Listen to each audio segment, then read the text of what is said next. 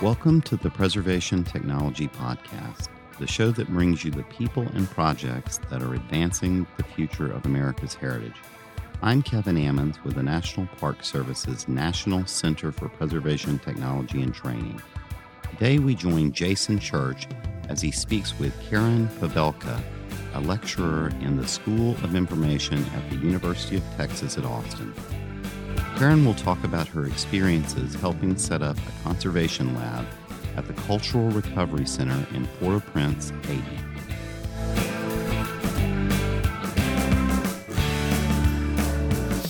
As we all know, on January 12th in 2010, there was a catastrophic earthquake in Haiti um, that that devastated the country. And Karen, you've just come back from doing some work in Haiti. What what exactly were you doing there? I was helping to set up the lab at the Cultural Recovery Center in Port-au-Prince. Um, I went down with two other conservators, a paintings conservator, um, David Goist, and an objects conservator, Bev Perkins. Um, and the center was just getting started at that point. So we were bringing materials in, organizing.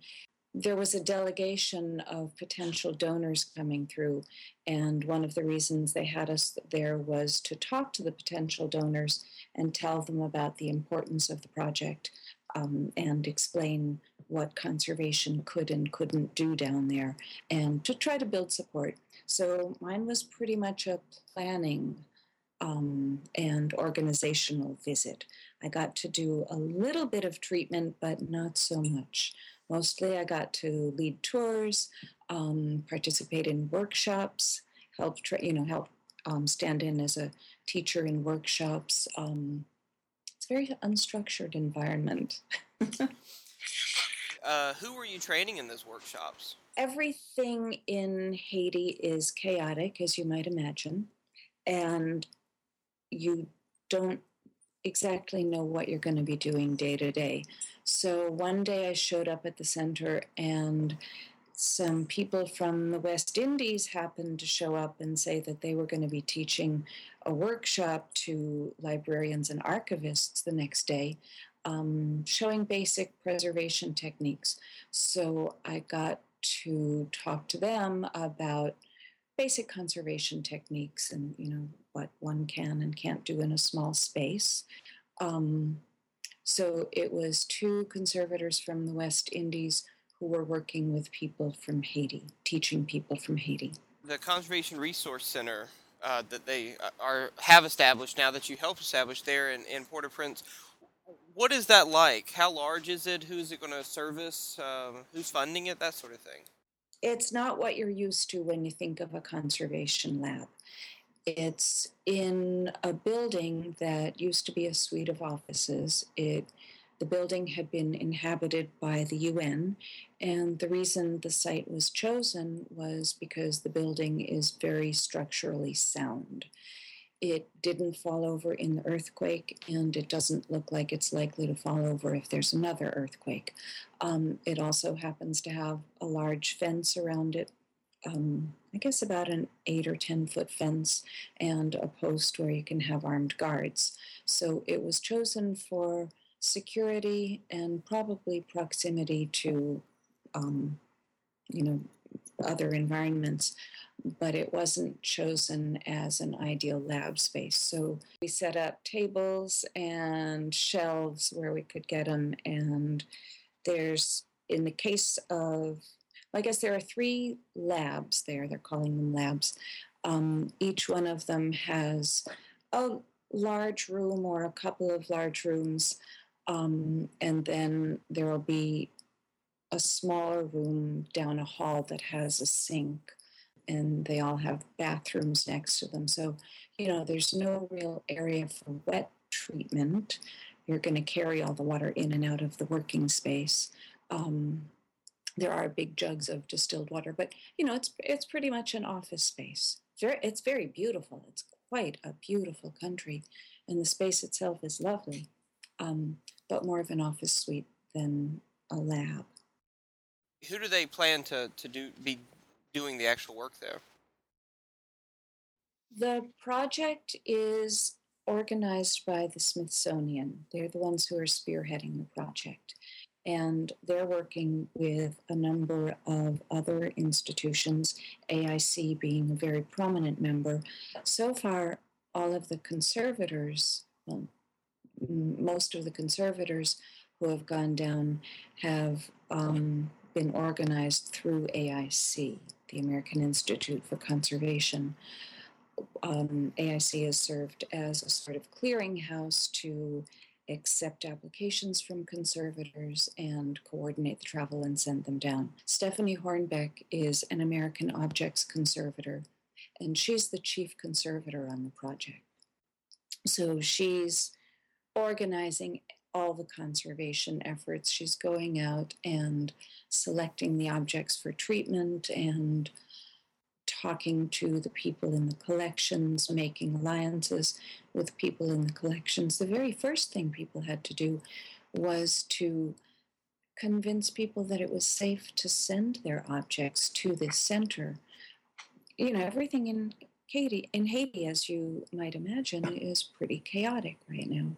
So people weren't exactly willing to say, oh, good, I'm going to give you my most valuable object, because there's a certain amount of distrust. Um, so, Stephanie and the other staff at the Cultural Resource Center have been making friends with the community, um, you know, doing outreach and, and letting people know that um, they can send their objects here, setting up tours, showing them some work that's been done. Well, how are the objects chosen that are being treated? They will work on things that people bring them. So they're not choosing the objects, they're telling people, telling the arts community that they can bring objects to the center and the center will treat them. So they have a huge backlog of paintings. Right now, the paintings are I think they're still mostly from private galleries, but the thought is that they'll be working with museums as well. They're being pretty democratic about the work that they take in. They'll take in work from pretty much everyone. Well, as it pertains to cultural uh, materials and resources, uh, uh-huh. what um, what are the conditions in Haiti right now? Horrible. Absolutely horrible. Um, there's rubble everywhere. I saw one dump truck the entire time I was in Haiti. Um, the the streets haven't been cleared. The electricity is sporadic. Um, all of the hotels are running on generators. There's no central power, or very very little. Um, so um, the houses of the more well to do people, the hotels that we were staying in, anyone who can afford it, is running gener- generators to keep power. Um, and even they go out periodically. So, you know, you know the power is going to go off, go out periodically while you're there. Um, as I said, the streets are just filled with rubble. They're still clearing collapsed buildings by hand they're, you know, you see people digging through piles of rubble and pulling out the bricks and the rebar that they might be able to fashion into some sort of dwelling. All those pictures of houses that you see, the blue tents that people are living in, those seem to be maybe the upper middle class ones. Um, a lot of what you see on the street is much, much worse than that. And I was there before the rains really began in earnest. There was some rain, but not tons of rain. Um, yeah, the the conditions are unbelievable. You know, when you were there in in July and, and saw the conditions you saw, that was really before the hurricanes, the uh, seasonal rains that they're having. So I'm sure that you know works of art on paper and of course uh, canvases and, and mold issues uh, must be you know extravagant right now, and I can't imagine that you know what they must be seeing at the cultural center as they bring in these works of art what are they doing to um, are they having a backlog of objects and if so how are they i know with electricity issues are they having to freeze objects or to, to withstand the mold and, and that sort of thing. Yeah, freezing probably isn't so much of um, a possibility right now because of the electricity. Um, after the earthquake, they did a lot of work to salvage as many things as they could and just get them in a dry situation, um, you know, to pull them out of the rubble and just put them somewhere where they'd be safe. So I don't, I'm sure that there will be a lot more mold when the rains come because I have no idea what condition um, some of the buildings are going to be in where the artifacts are housed. So I can't say anything about whether or not they have leaky roofs or anything like that. I'd be surprised if they don't, but who knows. Um, the center does have a backlog of materials that they work on. They had a backlog when I was there, and I'm pretty sure it's only increased since I got back. Um, they're storing them in the center, and that was one of the reasons that they picked the space that they did. It had enough room not only to work on objects, but to store things that people would work on later on. How were you contacted originally to get involved? Okay, I'm a member of AIC CERT, a team of conservators that was trained to respond to disasters. And the first call for conservators to work in Haiti went out to AIC CERT members. And I looked at it and thought, nope, not going to apply. Mm-mm, not going to go, not me. Um, you know, because people said it was going to be very rough conditions living in tents, um, you know, with spotty electricity. I don't camp. I think of camping as living hell. Um, and, you know, I'm spoiled. I'm an incredibly spoiled middle class person. I like electricity, you know, so looked at it, thought, nope, nope, nope, not going to go, not a snowball's chance in hell. And then no other paper conservators signed up to do it. So what are you going to do? so I ended up having to, um, I ended up thinking, oh, what the hell, I can do this. Now, tell us a little bit more about uh, the AIC CERT team. AIC CERT is a group of 61 trained people who have all gone through a similar set of training in the incident command system and then in protocols that are used for responding to and assessing disaster situations. For 61, of course, is not enough people. Um, fortunately, AIC just got another grant to train another cohort of CERT responders, so that'll be coming up soon. So if you're interested, keep an eye out. We can use more people, especially from you know the areas of the country like the Gulf Coast, um, Alaska, Hawaii, as you might imagine. So far, most of the people are on the East Coast. Um, so AIC CERT is a group, group of people who are trained to respond to disasters, and I was in the initial cohort of that training.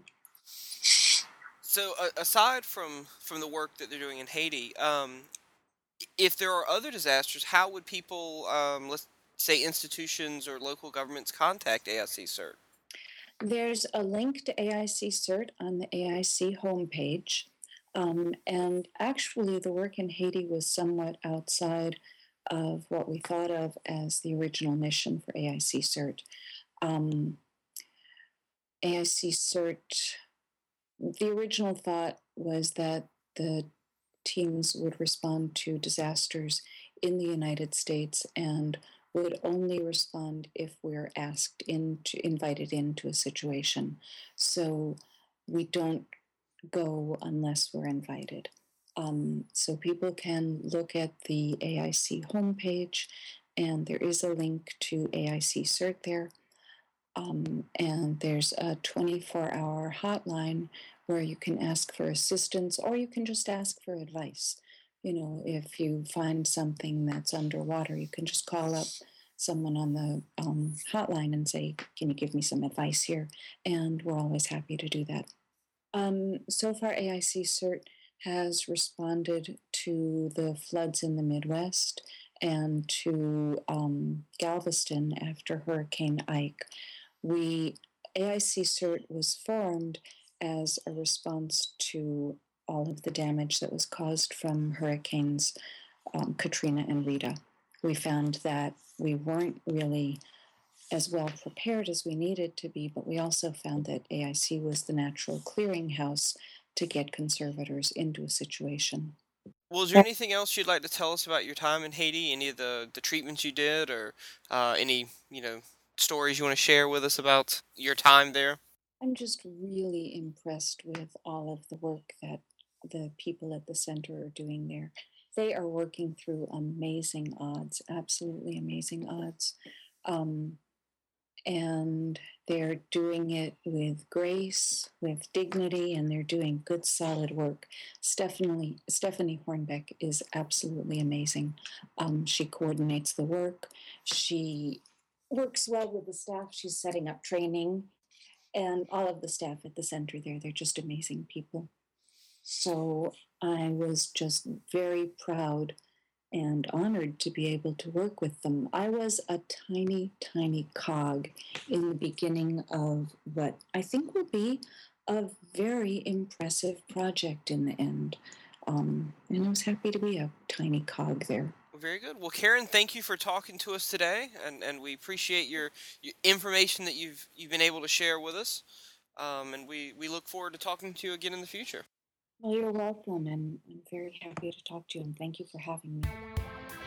And that was NCPTT's Jason Church interviewing paper conservator Karen Pavelka.